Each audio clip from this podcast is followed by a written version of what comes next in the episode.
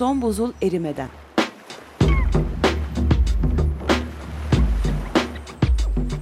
Küresel iklim değişikliğinin bilimsel gerçekleri üzerine.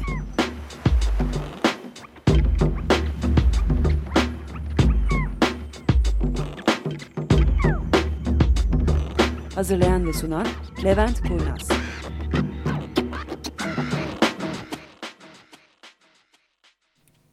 Merhabalar. 24 Haziran 2009. 2009 değil mi? 23. Ama 23 23 Haziran. Haziran. 24 değil mi? 23 mü bugün? Çarşambayı gösteriyor. Ha neyse. Takvimimiz yanlışmış. Ne yapalım? Kader böyle. 23 Haziran. Şimdi e, önce bir itirafta bulunalım. Biz iki haftadır yoktuk. İki haftadır banttan yayınlanıyordu programımız. Biz gezmedeydik. Esasında gezmede de değildik. E, güzel bir yerde bir yaz okulu yaptık. Bilgimizi geliştirdik. Dolayısıyla yaz okulunun rehavetiyle bir takım arkadaşlar hala geride kaldılar sanıyorum. Murat yok, Berna yok. Tufan, var. Tufan ben buradayım merhaba. Merhaba ben Tuğba ben de buradayım. Bir de Hamza var. Merhaba. Özlenen. Şimdi esasında bizim grubumuz toptan hocam. 7 kişiyiz biz. Ee, Hamza şimdiye kadar çok meşgul olduğundan bu saatlerde gelemiyordu. Yavaş yavaş onların da iş, onun da işleri birazcık toparlanmış olacak ki bu hafta Hamza da aramızda. Şimdi e, Hamza sıralamada Tuba ile eşit. Hani rütbe olarak. E, Dolayısıyla doktor öğrencisi. Şimdi e, bugün esasında biz birazcık e, yaz okulunun rehavetiyle çok fazla hazırlanmadan geldik itiraf edelim. Ondan sonra hani kimse bize laf etmesin aman niye bu adamlar çalışmamışlar gene derslerini diye. Önemli bir iki tane konu. Yaz okulunda oturuyorduk bir masa çevresinde. Biz klasik konumuz ya bizi kimse dinliyor mu şeklinde. Ee, Yoksa kendi kendimize ke- mi konuşuyoruz? Şimdi bir de kendi kendi hani Eş dost ahbap eş dost ahbap onları biliyoruz dinlediğini. Ee, Tufan dedi ki ben birini buldum birini buldum. Adam dinlemeyi de bırak blog yazmış bizim Evet. hakkımızda. Açık Radyo'nun günlüklerini tutuyor arkadaşımız Blogspot'ta. Dolayısıyla çok mutlu olduk bizi dinleyen birileri var diye. Sonra bugün de ben başka bir toplantıdan çıkmak üzereydim. Dedim işte programa yetişmemiz lazım. Ee, Tam çıkarken aa ben de dinliyorum sizi dedi bir. Aman Allah'ım birini daha bulduk. Dolayısıyla gayet mutluyuz insanların bizi dinlediği için öğrenmiş olduk böylelikle. Gene de herhangi bir şekilde bize görüş, düşünce, soru, fikir herhangi bir şey ulaştırmak isterseniz e-mail adresimiz iklimbu.gmail.com ve e, çok yakın bir zamandan başlayarak ki o yakın zaman bu akşam olabilir. Bütün programların transkriptleri de dahil olmak üzere, ek bilgileri ve kayıtları da dahil olmak üzere web sitemizde bulabilirsiniz. www.iklimbu.org Ee, Bu programların transkriptlerini de çıkartmaya başladık. Geniş bir grubuz. Herkese bir kısmını verdik işin ama gene de bayağı ciddi uzun sürüyor. Çünkü çok fazla lak lak yapıyoruz. Ee, Onları ayıklamak. Onları ayıklamak zor oluyor. Bir de Tufan bana hep kızıyor e, oradan oraya atlıyorum diye. Tufan'la Tuğba esasında bizim başka yaz okullarının falan da benzer şekilde transkriptlerini çıkartıyorlar. Ben korkunç kötü konuşuyorum. Üç noktalar bol kalıyor. Evet yani bir lafa başlayıp bir tarafta ondan Cümlenin sonra başı başka sonu hani başka. konuşurken ze- zevkli olabiliyor ama cümle bir türlü bitmiyor başladığı Hatta zaman. o bloğu yazan arkadaş da bizim o denge durumdan bahsederken devamı gelmedi diye not almış. Neydi orada nerede kalmıştık? Ha üç çeşit denge var demiştik. İlk ikiyi söylediniz, üçüncüyü söylemediniz şikayetinde bulundu. Evet, web sayfasına koymamız lazım bunları da. E, Hayır onu anlatırız da çok önemli değil. Şimdi dünyayı konuşuyorduk. Hani ba- basitçe anlatabiliriz onu. Üç tane denge noktası var dedik dünyanın. Bunlardan bir tanesi bütün dünyanın buzla kaplanması hali. Bir tanesi dünyadaki bütün buzulların erimesi hali. Söyleme ihtiyacı duymadık ama üçüncüsü de şu anda bizim içinde bulunduğumuz. Yani kutuplarda biraz da olsa buz olduğu yani belirli, belirli mevsimlerde de olsa dünyada buz bulunduğu durum. Bu da üçüncü denge noktası. Ve bu üçüncü denge noktası esasında daha e, kararlı olmayan denge noktası. Diğer iki tanesi gayet kararlı denge noktaları. Kararlı olmamasını da gayet rahat anlıyoruz. Azıcık karbondioksit arttırdığımız zaman başka bir denge noktasına doğru gidiyoruz. Bu da dengeden uzak olduğum, daha doğrusu kararlı bir denge noktasında olmadığımızı gösteriyor. Evet, bugün ne konuşacağız? Bugün önümüzdeki maçlara bakacağız sanırım. Bundan önce hep geçmişten konuştuk. Bundan sonra ne olacak? Hani hep biz ajans haberlerine falan baktığımızda hep böyle kıyamet senaryoları gibisinden laflar ediliyor. İşte bilmem ta, fi tarihinde şunlar olacak, şurası işte kuraklık görülecek, şurası sular altında kalacak gibi laflar var. E, pe- peki bu insanlar bu kehanetleri nasıl yapıyorlar? nasıl tahmin ediyorlar? Bunlar doğru mu yanlış mıyı belki de konuşacağız. Evet yani bugünkü işimiz temelde geleceğe dönük senaryolar nasıl üretiliyor? Bunların arkasına yatan bilim nedir, temel nedir? Bunları konuşmamız gerekiyor. Şimdi bu senaryolar nasıl üretiliyor biz gayet rahat öğrendik. Son iki haftamızı o işin içerisinde geçirdik. Atmosferdeki ve okyanustaki hareketler nasıl modellenir temeli. Bunu bu programda yapmayacağız merak etmeyin. Hiçbir zaten şansımız yok. Biz de e, oturduk iki hafta bu işi yaptık ama üstünden epey daha defa geçmemiz gerekiyor konunun. En azından hani tahtada, kara tahta, tebeşir falan 3-5 saat bunu anlatabilmek için ciddi çalışmamız gerekiyor. Yalnız şu gayet rahat bilinmesi gereken bir şey. İklim modellemesi çok zor bir konu. Çünkü çok fazla bilinmeyeni var ve çok ciddi karmaşık bir sistem. Kaotik bir sistem olduğu için. Kaotik, e, karmaşık. Evet. Peki karmaşık. Karmaşık. Çünkü şöyle kaotik dediğimiz zaman normal kendi aramızda konuştuğumuz yani belki bilim adamlarının kaotik dediği şeyle halkın kaotikten algıladığı farklı olabilir. Dolayısıyla kaotik birazcık daha dikkatli kullanmamız gereken bir şey. Bilim adamları olarak kaotiği kullandığımız zaman biz bunun içerisinde gene de bir düzen olabileceğini kabulleniyoruz. Sadece başlangıç durumları azıcık farklı sistemlerin farklı sonuçlar verebileceğin bizim açımızdan kaos. Ama normal sokaktaki insanla konuştuğumuzda kusura bakmayın hani böyle şımarıyorum biz yüce falan değil. Sonuçta ayrı bir dil kullanabiliyoruz ve normal günlük hayattaki kaos esasında belirsizlik hiçbir şekilde tahmin edilememezliği de getiriyor. O, dolayısıyla o kaostan bahsedemiyoruz. Çünkü o zaman zaten biz hiçbir şey yapmaz. Şu anda çantamızı toplar çıkar dışarıda işte güneşlenirdik falan. Tahmin edilemiyor olsa yapacak hiçbir şey yok. Neden konuşuyoruz en azından önümüzdeki 20 dakikayı neye harcayacağız? Boşa gitmiş olurdu. Şimdi dolayısıyla iklim kaotik değil karmaşık bir sistem. Ve bunun çeşitli girdileri var. En önemli girdisi daha önce de konuştuk. Güneşten gelen enerji. Ama bunun dışında etkenler çok. Bunların bir kısmı çok rahat modellenebiliyor. Bir kısmı ise daha zor modellenebiliyor. Şimdi çabuk veya da kolay modellenebilen ne? Güneşten gelen ışıma. Bunu çok rahat modelleyebiliyoruz. Sonra atmosferde X miktar karbondioksit olursa nasıl bir tepki verir atmosfer? Sıcaklığı ne olur? Bitki örtüsü buna bağlı olarak nasıl değişir? Buzullar nasıl değişir? Bu nispeten daha kolay yapabildiğimiz bir şey. Enerjinin dağılımı da bir nebze kolay. Yani güneşten gelen enerjinin dünyada dağılımı, katmanlar arasındaki geçişleri de bir nebze rahat. Fizikçiler yani fizikçiler deyip üstümüze almayalım. Yani bu konuyla uğraşan bilim insanları bu, bu hesapları yapabiliyorlar. Bunlarda çeşitli bir, bir sorun yok. Yani şöyle herhangi bir yerde gazetelerde başka yayın organlarında eğer görecek ya da okuyacak olursanız işte bunlar sadece tahmin, iklim tahmini bunlar. Bunlar çok fazla tahmin değil esasında. Bu gayet basit matematiksel hesaplara dayanıyor bunların tamamı. Burada tahmin işin içerisinde sadece bir noktada geliyor. Ne o nokta? Hangi? Emisyon senaryoları. O da insanların ne yapacağı aslında. Yani evet insan aktivitelerine dayanan durumları tam olarak hesaplamakta zorlandığımız için senaryolara ihtiyaç duyuyoruz. Şimdi e, siz tabii arka plandaki hareketleri görmüyorsunuz. Benim elimde IPCC'nin e, emisyon senaryoları ile ilgili rapor var. Ben tufana onu gözlerim. İşte bu konuşacağımız konu diye. Şimdi e, bundaki temel nokta şu. Fizik ya da bilim olarak çok basit bir şekilde güneşten şu kadar enerji gelirse dünyanın yansıtma gücü şu kadar olursa dünyanın sıcaklığı bu olur. İşte atmosfer katmanlarında sıcaklık şöyle yayılır. Kutuplara böyle gider. Şu ok okyanus akıntıları bunu şu şekilde etkiler. Bunu çok rahat yapabiliyoruz. Yalnız bir tane nokta var. Bunda fizik tamamen yaya kalıyor. O da karbondioksit miktarı nasıl artacak? Önümüzdeki 100 sene. Bunda ilişkili olarak belki metan miktarı ne kadar artacak, ozon ne olacak, atmosferdeki aerosoller ne olacak? Bu konuda hiçbir bilgimiz yok. Şimdi dolayısıyla o da tabii bilgimiz yok değil, bilgimiz olmasına imkan da yok. Sadece yapabileceğimiz temel şey kendi aramızda, kendi aramızda bile değil hatta fizikçileri bu işe katmıyorlar bile.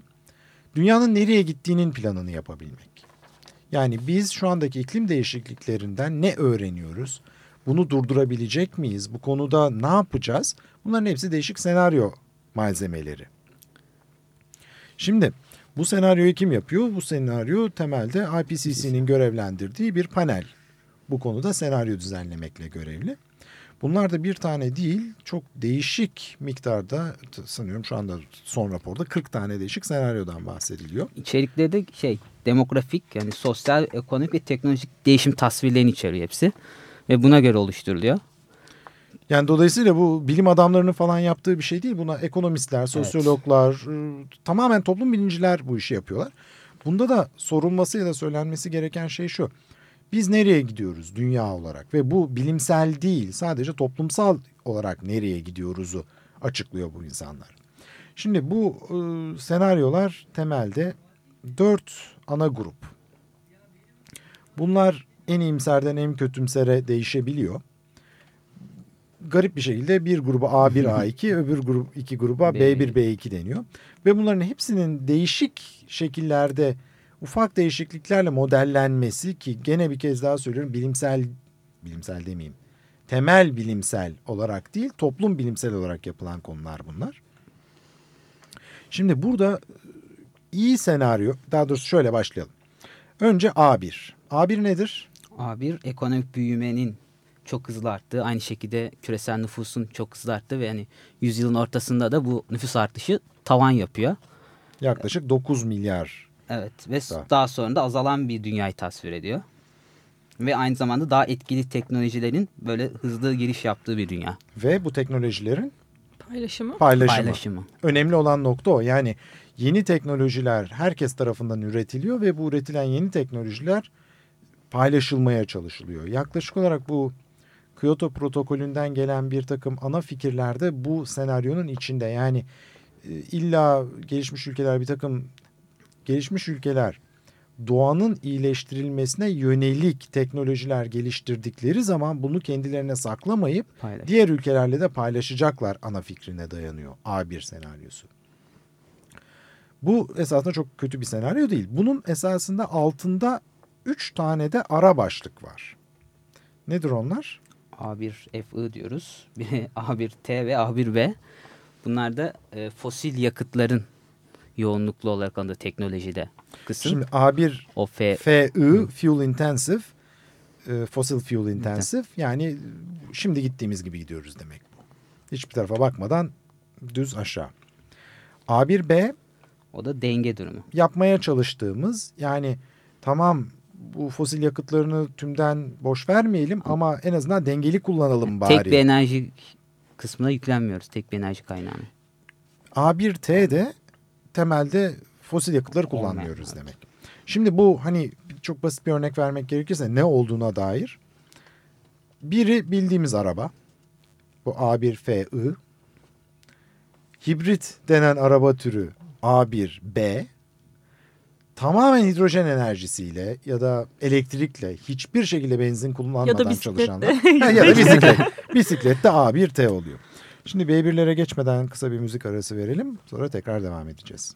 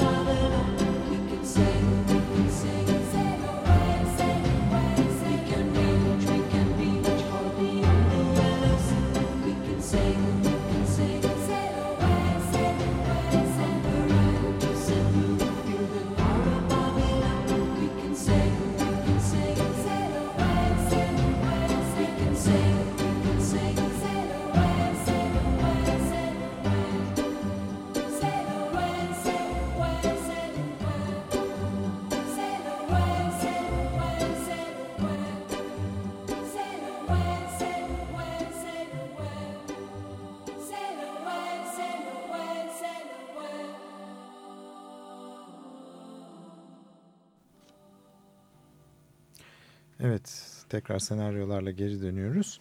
Şimdi A1'i anlatmıştık. A2 senaryosu esasında en kötü senaryo. Çünkü A2 senaryosunda bir bir kere ekonomik büyüme olduğu gibi devam ediyor. Hiçbir böyle bu sorumluluk almadan üzerimize.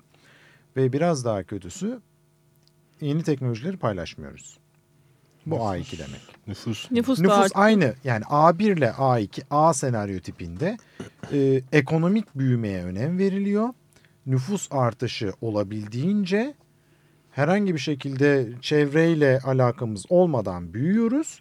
A1 ile A2'nin farkı birinde teknolojiler paylaşılıyor öbüründe paylaşılmıyor. Bu çok basit halde anlatım. İkincisi daha bölgesel ve yerel kimliklerin korunmasına Evet. yönelik.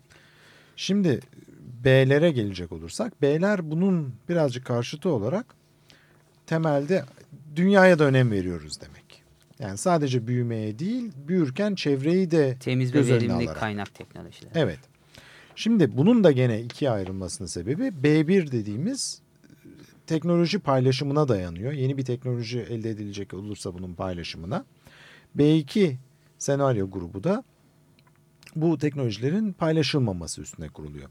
Bu her senaryo grubunu değişik dünyadaki e, gruplar çalışmışlar ve bunların 40 tane değişik ayrıntılı senaryosu var. Yani bu ayrıntılı senaryo dünyanın nüfusu ne kadar artacak, dünyanın teknolojisi ne kadar artacak, bunlara bağlı olarak karbondioksit miktarı ne kadar artacak, e, metan miktarı ne kadar artacak, diğer Dünya gazların Ekonomisi nasıl ekonomi gelişecek? nereye gidecek, nasıl paylaşılacak bunlara dair yani bu tamamen sosyal bilimcilerin çıkarttığı senaryolar bunlar 40 tane. Şimdi bilim adamları bu 40 tane senaryoyu alıyorlar ve bunu kaynak olarak kabul ederek modelleme yapıyorlar. Çünkü bizim iç açımızdan eksik olan şey bundan 20, 30, 40, 50, 80, 91 sene sonra en son sene 91 sene oluyor 2100 yılı. Karbondioksit miktarı ne olacak? Temel sorunumuz bu. Şimdi bunu yaparken nasıl ilerliyoruz? Biz bugün bir, bir kere modelimizi denememiz gerekiyor. Bundan önce anlatmış mıydık biz programda? Anlatmadık diye. Anlatmadık. İyi o zaman tamam. Ben, ben o kadar çok anlattım ki değişik yerlerde. Burada mı anlattık karıştırıyorum. Şimdi bundaki temel nokta şu. Ee, Bir kere modellemeye başlarken modelimizin sağlam çalışıp çalışmadığını bilmemiz gerekiyor. Onun için de yapacağımız şey biz neredeyse 1850 yılına geri gidiyoruz. Diyoruz ki 1850 yılında atmosferdeki karbondioksit miktarını biliyor muyuz? Biliyoruz. Biliyoruz. Metan miktarını biliyoruz. Hepsini biliyoruz. Bunu programa veriyoruz. Diyoruz ki hadi bakalım bir sene koş. 1851'i doğru tahmin edebilecek misin? Çalıştırıyoruz programı. Bakıyoruz evet 1851'in iklimini doğru tahmin edebiliyor. O zaman diyoruz ki hadi bakalım şimdi bir sene daha git. 1852'ye gidiyor. Bakıyoruz çok düzgün çalışmıyor. Başa geliyoruz. Biraz daha ayarlama yapıyoruz program üstünde. Bilmediğimiz bazı şeyleri ekliyoruz. Tekrar deniyoruz. Bakalım 1851, 1852 gidebilecek miyiz? Tüm bu programlarda sözü geçen modellemelerde 1850'lerden başlayıp günümüze kadar dünyanın iklimini düzgünce modelleyebilmemiz gerekiyor. Temeli bu. Kontrol ediyoruz yani Evet. programın bir nevi. Yani dolayısıyla ya bunlar sadece tahmin değil. O kadar basit bir olay değil. Biz modelleme yaptığımız zaman 1850'lerden bugüne kadarki iklimi düzgünce modelleyebiliyorsak eğer bundan sonraki 100 seneyi de az çok tahmin edebileceğimize yönelik bir takım şeyler söyleyebiliriz. Yani bu insanlar geçmişi hiçbir şekilde modellemeden sadece geleceğe yöneliyor değil bu konuda modelleme yapanlar. Yalnız aradaki tek fark dediğimiz gibi geçmişle ilgili olarak karbondioksit miktarını biliyoruz. Şu anda ise hiçbir fikrimiz yok. Gelecekte ne olacağına dair bilim adamları olarak. Bunun için de sosyal bilimcilerin bu dediğimiz senaryolarla bize yol göstermesi gerekiyor. İleride karbondioksit miktarı şu hale gelecek diye. Şimdi e, kötü kısmına gelelim olayın. Bu gayet güzel ne güzel modelleme yapıyoruz. Bi- Biz de yapıyoruz bu modellemeleri kendi aramızda, kendi programlarımızla. Yani bizim de esas çalışma konumuz bu. Bizim açımızdan Türkiye'nin iklimi nereye gidiyor? Çünkü e, hani tamam çok güzel tuvalı sular altında kalacak. Kalbimiz onlarla. Yani ben her zaman derste söylüyorum tuvalı ne kadar yerdir. Alıp Konya Ovası'na oturtsak 9 bin tane tuvalıyı. Kapısına da tuvalı köyü yazsak. Yani hiç fena mı olurdu? Bütün dünyaya kahraman olurduk. Bütün tuvalıyı Türkler kurtardı diye. Ama ne yapalım ki? Ee, hükümetimiz bizle hemfikir değil bu konuda. Şimdi e, bunun dışında biz modelleme çalışıyoruz. Modelleme çalışırken de değişik senaryolar var. Yani bizim yaptığımız değil bu global yapılan senaryolar. Bunları gelecek haftalarda birazcık daha ayrıntısıyla konuşacağız ama size sadece bir bu hafta fikir verme açısından. En kötü senaryo dediğimiz bu A1 FI Fuel Intensive. Bunun 2100 yılında ki bize sıcaklık getirisi yaklaşık 2.4 derece ile 6.4 derece arasında sıcaklık artışı. Yalnız bu, bu ortalama. Yani bir de ortalama. Dünyanın ortalama, ortalama. artışı. Ha tabii tabii bu dünya bütün dünya sıcaklığının ortalama artışı. Şimdi Türkiye olarak konuştuğumuzda ben bu lafı çok rahat kullanabiliyorum. İşte bizim için beklenen çünkü biz dünya ortalamasında bekleniyoruz. Bu kutuplarla ekvatorun tam ortası aşağı yukarı bir yerde olduğumuz için ortalama biz bizim için beklenti. Kutuplar daha fazla. Kutuplar 12, 13, 15 dereceyi bulabiliyor. Ekvatorda da bu 1 derece civarına inebiliyor. Bizim yaşadığımız bölge için yaklaşık 2.4 ile 6.4 derece arası. Dikkatinizi çekiyorum 6.4 derece.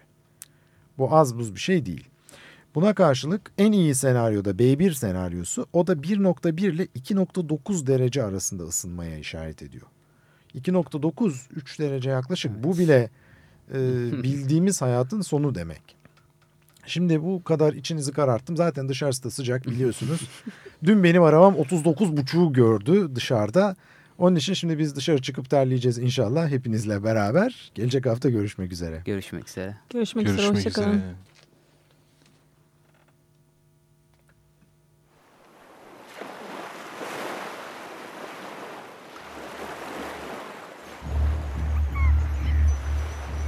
Son buzul erimeden.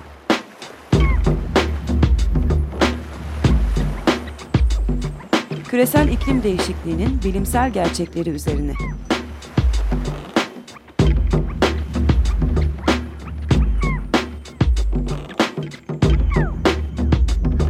Hazırlayan ve sunan Levent Kurnaz.